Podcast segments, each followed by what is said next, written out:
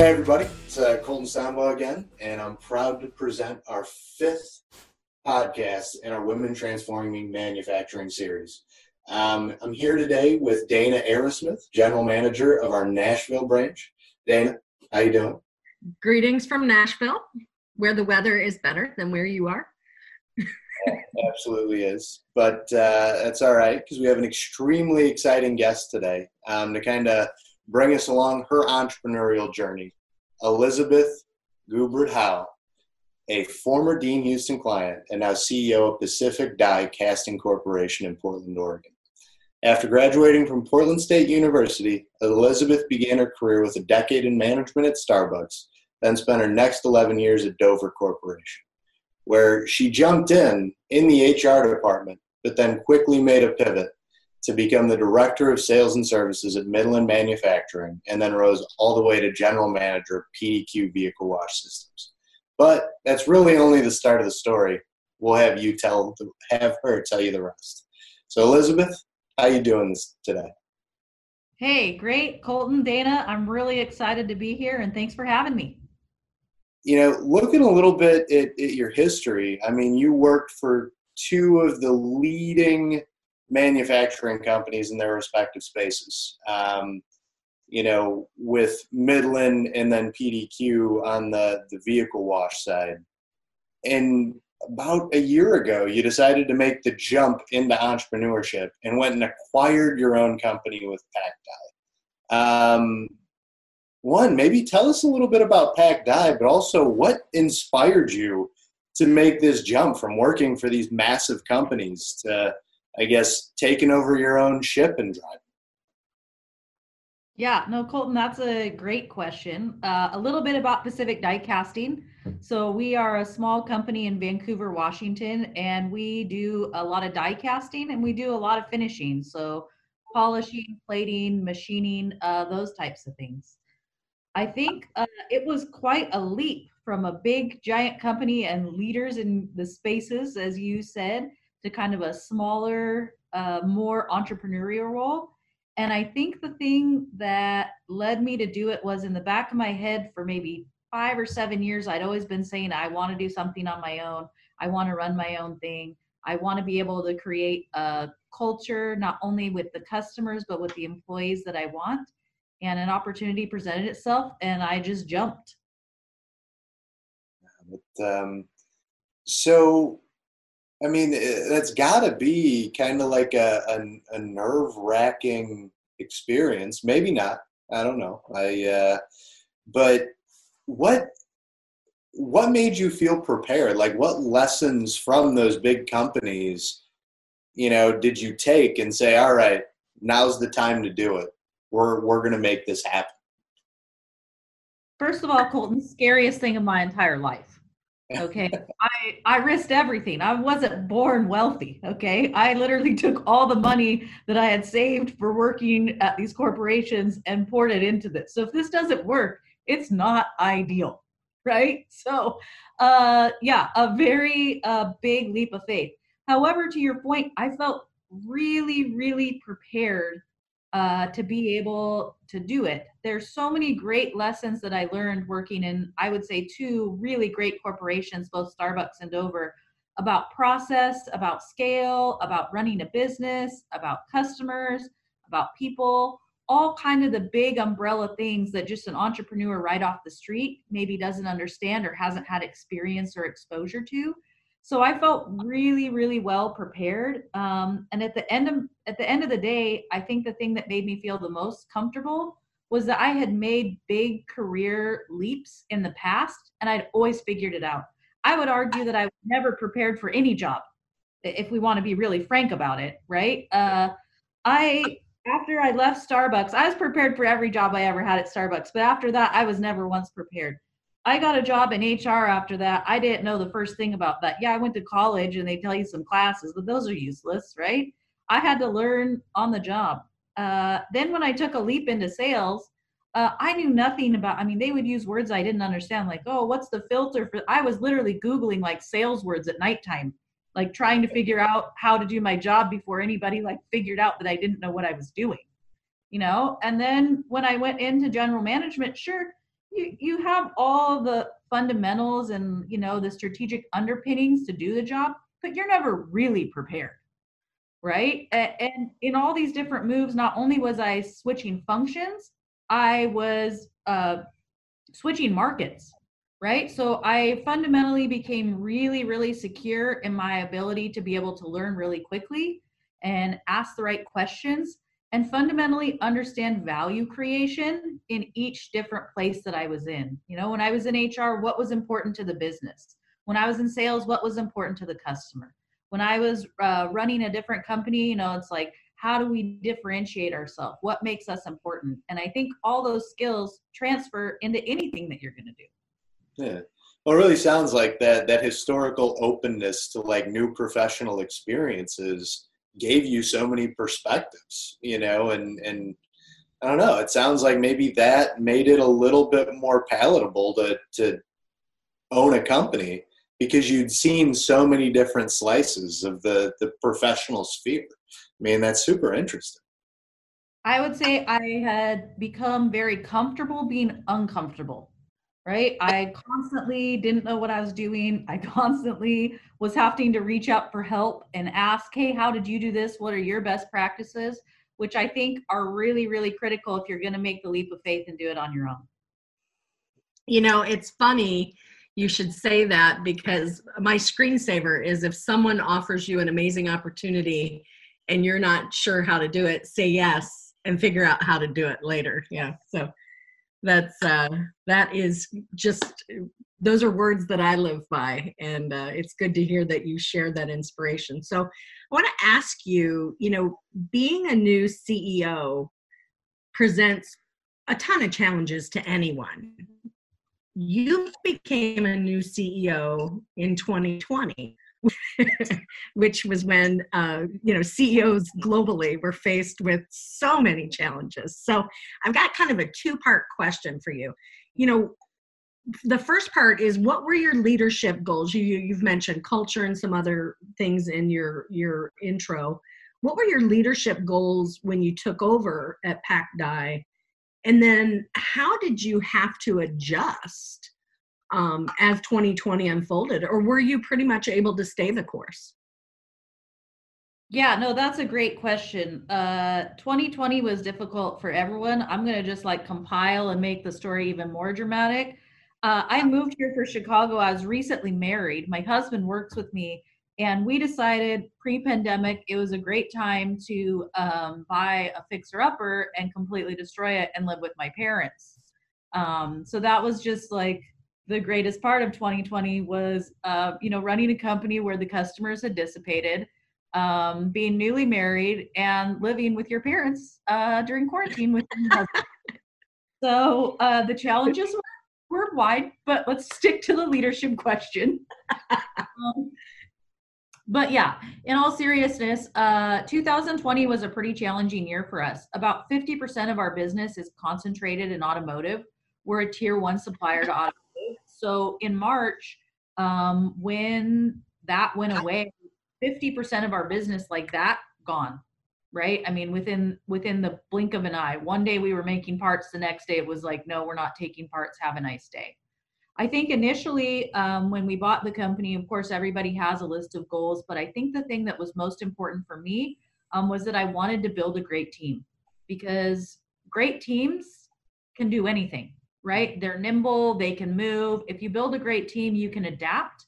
And I think globally and just everything in the world is changing so fast that if you don't have a great team that can pivot and can move and can change course and adapt to what the customer needs, what the employee needs, uh, you're never going to be able to compete right so i think initially that fundamentally was the goal is that hey we want to build a great team so that we can make great products and support our customers whatever that may be you know i didn't have a goal like we want to be the best die casting company in the world or we want to be you know the global leader in you know manufacturing metal parts. Um, it was it was much broader than that. While the strategic plan in terms of you know customer segmentation and you know what are you going to do where are you going to move completely changed. I think the goal of building a great team was only accelerated um, by the fact that the pandemic happened. because immediately you had a reason, right? Which is always easy when you're going through a change uh, process, right? It was like, guys, we have to do something, right? So I didn't have to go out and make a big speech about we've got to change the world. It was like, no, we have to, or we're not going to have a job. Um, and it really brought people uh, together. And immediately, like right after the pandemic happened, as an example, we had to make some tough decisions about who were we going to keep and what did we want to be and what could we do right? So for about 12 weeks we were doing all different sorts of like small projects. We were reaching out to customers. One of our customers um, makes the pieces that go to make bike lanes you know like the um, posts that hold up bike lanes. So we reach out to them. They said hey we've got an opportunity uh, in europe because they want to build more bike lanes and walk you know, being able to walk different places. So we reached out to them, they reached out to their customer. We built a bunch of small little pieces that went in the ground to be able to facilitate that. And we all pulled together. There were legitimately days, we have a delivery truck here. Um, there were legitimately days when I drove the delivery truck uh, to go pick something up or drop something off, or we were out of something, um, which is a whole nother story for a, a different.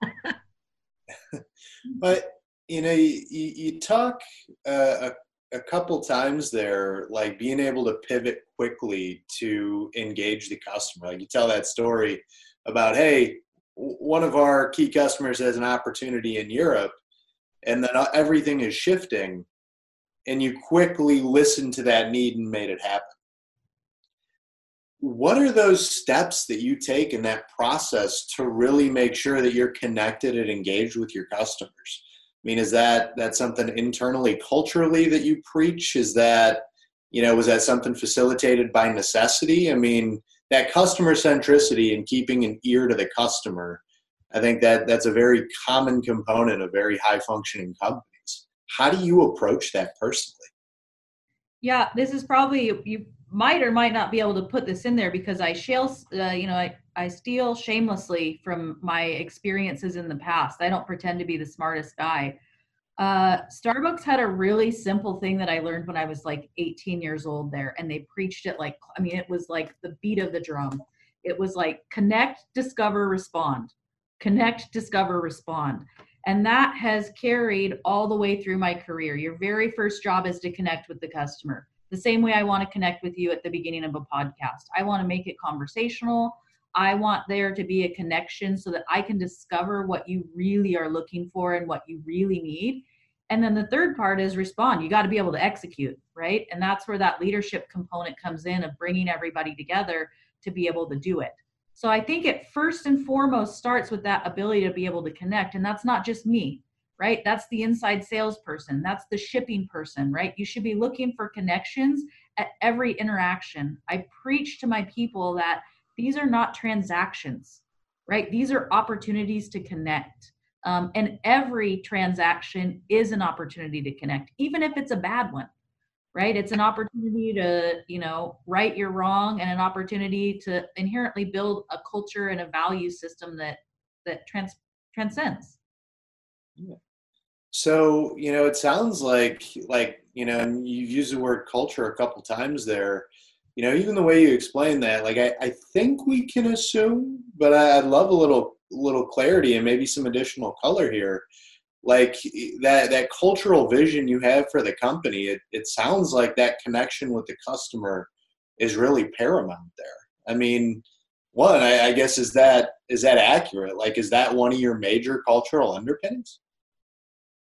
Absolutely. I think uh, culturally, we want to connect with the customer. We think that's the most important thing. You know, in die casting, you're thinking, well, you're making millions and millions of parts. How can you connect with the customer? I think one of the things that we're really trying is we have a really great engineering staff um, who's been on the other side. They've been on the design side, so they have their hearts in design. So they're really able to connect with the customer and create something that's manufacturable yet suits kind of their purpose.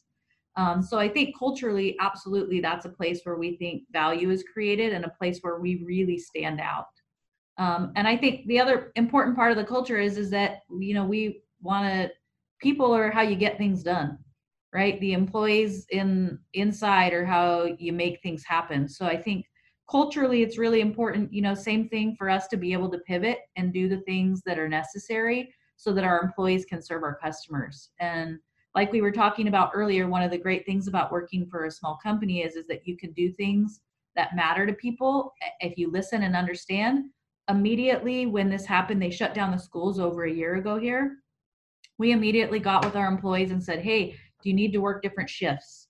Right? What can we do so that you can accommodate and you know can be a good parent and try to be at two places at one time? You know what makes sense? And little things like that that don't cost a lot of money they're just about really connecting and discovering and then being able to respond to what the employee wants uh, i mean they the payoff is huge.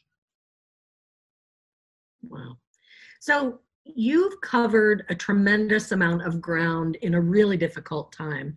When you look back at this past year and all you've learned and all you've accomplished and what you've transcended uh, being a key what are you most proud of from your first year at the helm of PacDie it's a really tough question uh, because i inherently your mind's always like what would i do differently right? That's immediately where your mind goes. You're like oh if i could do it all over again you know what would i do differently? I think the first thing is that uh, we survived, which I know probably uh, doesn't sound like that big of a deal, but um, like I said, I used my own money to buy my company. It's not like I had, you know, millions and millions of dollars sitting on the sideline. So being able to just survive and make it through, um, I think uh, in the first year was really something great. I would kind of the second part of that answer is like, well, fundamentally, how did you do that? And I think it's that I was blessed with a really great uh, leadership team who kind of everybody grouped around and we just figured out a way to make it happen. So mm-hmm. I think, you know, that's something that I'm proud of that I was able to bring people together to ultimately achieve a result that I think not only am I proud of, but but they are proud of yeah now were you did you know when you uh, took on PacDie that you had the gift of such a great team or was that something that you uncovered as the year unfolded uh, i think that people have risen to the occasion you know? Uh, i think uh, our supervisors you know all boats uh, rise with the tide. Uh, and i think that everybody has risen to the occasion. So i would say they all had it inside them. Uh, and the con you know this situation brought out the best in them and and made everything possible. Nice. So to get a little bit personal. Um, you know you've worked retail you've worked manufacturing. You could have lived out your entrepreneur dream in a variety of ways. Why did you choose manufacturing? What was it that to you this is the right opportunity? This is where i want to take all my money and invest in my future. What what was the the thing that made you choose manufacturing? Maybe i was drinking when i decided i'll start over i'll start over I, yeah. I'll, uh, no in all seriousness i mean we still make stuff right? And that's really cool. You know, it is still cool to make stuff and it is still cool to uh, be able to stand behind a product and look at it. We make a lot of components for semis and for trucks, right? It's very cool to see one going down the road and be like, boy, we made that from nothing. It was literally a piece of metal, right? And the people in this building made that. Um, I think that that uh, you know, when you're in retail, you're making experiences, but we get to make experiences and cool stuff. So it's like the combination fundamentally of both. Nice. So, you know, you've talked about establishing a great team and some of your leadership views, and I'd like to dig a little bit deeper in that. What is it that you think, you know, are the attributes or the qualities that make a good leader? I'm curious to to hear. Yeah. I mean, there's all different sorts of leaders, right? I mean, I think there's like policy leaders, you know, who are really good at, at policy. There's like strategic leaders who are really good at, at strategy. Um, the best leaders that I've ever worked for fundamentally are the ones who can bring everybody together and bring the best out of people to create great results. Um, so I think the number one leadership quality that I think is probably the most critical and leaders that I've worked for um, who I would deem, you know, really successful. And uh, my own leadership style, how I try to emulate it is, is how do I bring people together to get the best results for the customer and for the people doing the work? Now, did you? Oh, sorry. Go ahead. Oh, go ahead. You're fine. Um, did you see any difference when you were looking at leaders in retail versus manufacturing? Was there any difference, or were there more commonalities than differences? More commonalities than differences. It's like driving a car, right? I mean, driving a Fiat is a little bit different than driving a Ford F 350 but you still got to get the car from the grocery store to your house, right? You sit lower, you turn, maybe you talk a little differently, um, but fundamentally it's all the same. There's nuances like in anything, but I think those are more culturally driven to the company as opposed to being a retail or a manufacturing leadership difference. Mm-hmm. Do you think uh, now that you've had a year of working with a smaller company under your belt, is there any difference that you see in leadership between a small enterprise and a large enterprise? Well, the one main difference is, is from a skill set perspective. I mean, I, I have nobody to manage up to, right? You know, in big companies, you're only as good as your next boss thinks you are, right? So you've got to spend a lot of time making sure that your next boss thinks you're pretty good. Uh, in a small company, it really it, the numbers speak for themselves, right? I get on the scale every single day, and it's like am I doing a good job or not? And it's going to, the feedback's instant, right? Am I making my numbers? Am I connecting with my customers? Am I doing, am I doing all the things? So that changes your leadership style a little bit because you spend time uh, trying to achieve the result for your customer and internally for your employees. I no longer have this like third piece um, where I have to create a result to make sure somebody else thinks I'm doing a good job. My customer, my employees are my laser focus. Nice.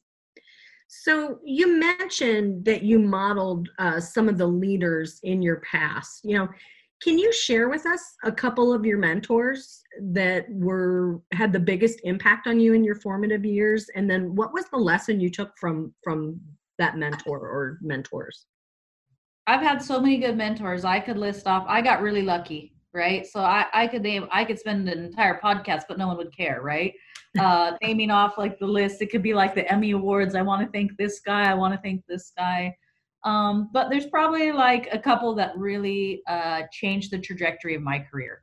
Uh, I think early on in career, the first was a leader named uh, Ravi, and he fundamentally gave me exposure at a very young age right? At 24, 25 years old, I was sitting around an executive table, and that exposure just allows you to understand what's going on, right? So you have all the different pieces of the puzzle, and it's a different language. There's a language of business, and if you don't have exposure to it, you get exposed maybe in your mid to late 30s. It's like, oh my God, where did all these words come from? You know, you know them, but you don't have the exposure to be able to just fit in.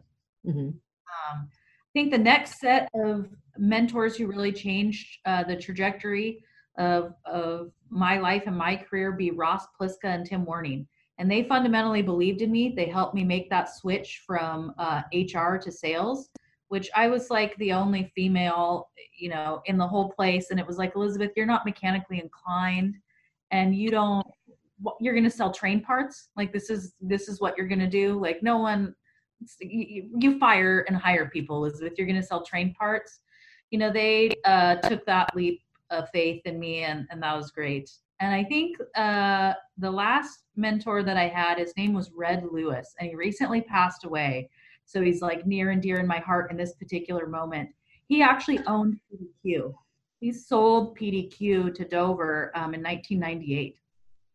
So I met him when I lived in Green Bay. Um, we frequented many of the same establishments.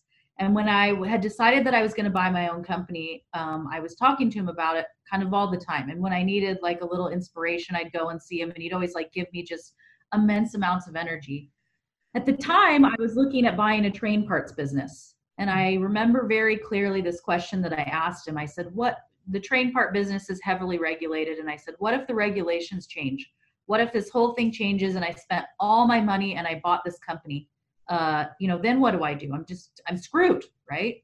And he said to me mm-hmm. something, and he's a very clear thinker. And he said, Elizabeth, I'm going to tell you right here and now, you're definitely smart enough to figure this out. So if that happens, you're smart enough. So just take that off the table. Like that's just a fact. He said, You have to answer this one question. And he didn't want to use the word balls because he was like trying to be like, you know, a you know, good a good person or whatever. And he said, You have to ask yourself, do you have the kahunas to do it? And he's like, because at the end of the day, you'll figure it out. And from that moment on, I was like, I have to buy a business. I have to. And I was like, because I do have the guts. I am smart enough and I do have the guts. I have to do it. So he he's the one who kind of like gave me the push off the ledge and was like, just stop making PowerPoints and stop like putting things in a box and is this company going to grow and is this going to happen? Just go buy something and make it work. Those are definitely words to live by. Um, and you know, lives on in in you to this day. Yeah. So.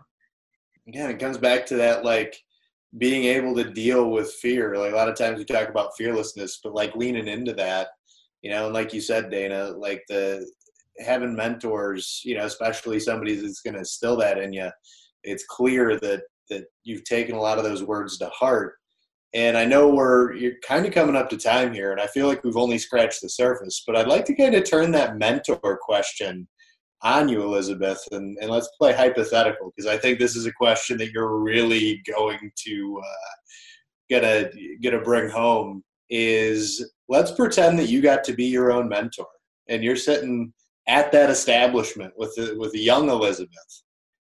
Um, what words of advice would you give to her?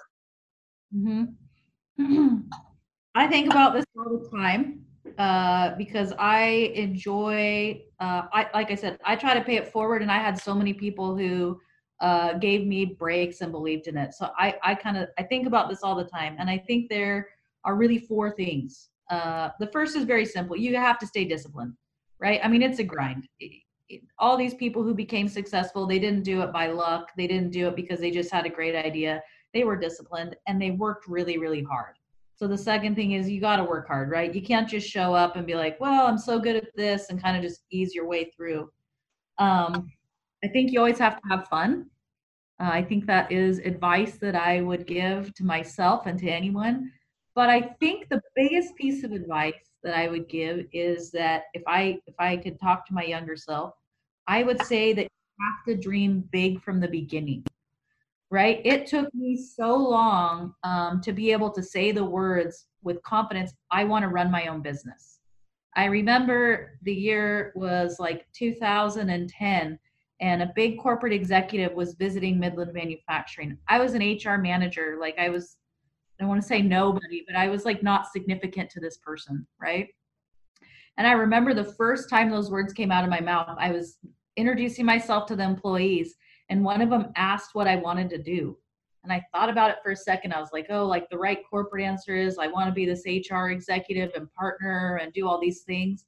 But just in my gut, I was like, I want to run a business someday. I know that's what I want to do. And the first time it came out of my mouth, all of a sudden, then you start believing it, right? It's like, oh, no, I can do that. Like, oh, no, this is possible. And then people also start seeing that you, it is possible right? Not only do you see it, but then people start to jump onto your dream and it's like, oh no, you probably could do that. So if I could mentor myself, uh, I would have told myself to dream bigger and get those guts earlier. Words have power. Though I do have to say, I am very surprised that there was ever an iteration of you that did not follow rule number three there. Always have fun. I don't know why that is, but you know, really, I think that that um, you know we we've kind of talked about like jumping into all these new opportunities, but like that fourth point there, like just put it out there, put it in the universe, and say it. Like I don't know, it's it's it's kind of funny. Like you tell that story the first time you did that, now you're here telling your entrepreneurial story.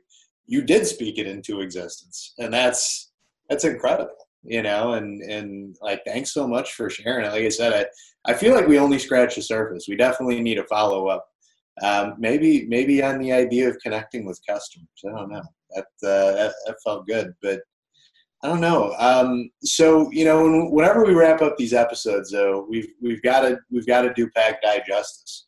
This is your chance to maybe connect with some new customers because we got a lot of manufacturers in the audience. Here's your shameless plug.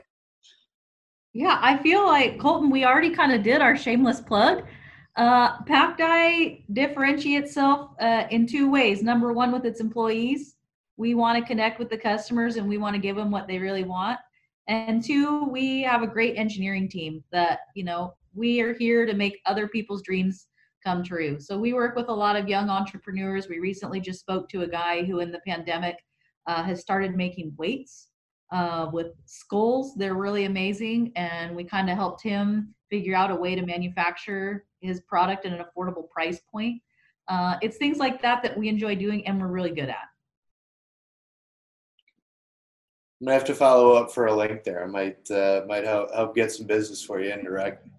But um, no, that uh, that's that's great. I mean, Dana, you you have any closing questions here?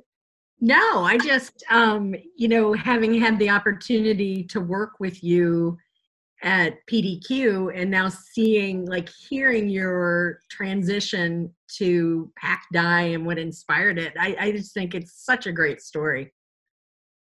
So thank you for sharing it with us. Yeah, no, thank you. And hopefully the dream and the story continues and only gets better. I'm sure there'll be some pitfalls. There always is, but those are actually where the best stories come from. No doubt. But um, yeah, Elizabeth, again, I mean, we can't thank you enough. I mean, the, this whole series is really, you know, helping about inspiring the next generation. And I think there's a lot of people out there looking to make a transition to entrepreneurship, you know, and, and I think this was a great way to, to give them some real actionable advice. So, you know, not, not only for us, but on behalf of our audience, Elizabeth, thank you so much. And, yeah. uh, you know, looking forward to talking to you again. Women have a place at this table. You know, a lot of times ladies think that they can't be manufacturing leaders. I'm not a technical person you know? I don't have any like amazing technical skills. Uh, i would argue the fundamentals of leadership you know they they transcend everything. Well said. Those are good words to uh to depart on. That that um because uh, that's why we started this series was really to help uh reach out to young women in manufacturing so that they can see themselves and see themselves in the future of manufacturing because it's a fascinating industry with lots of opportunity for women. Um, tons, tons. Yeah, and women like you uh, help help show that it is without a doubt um, something that you can dream in and accomplish. So, thank you.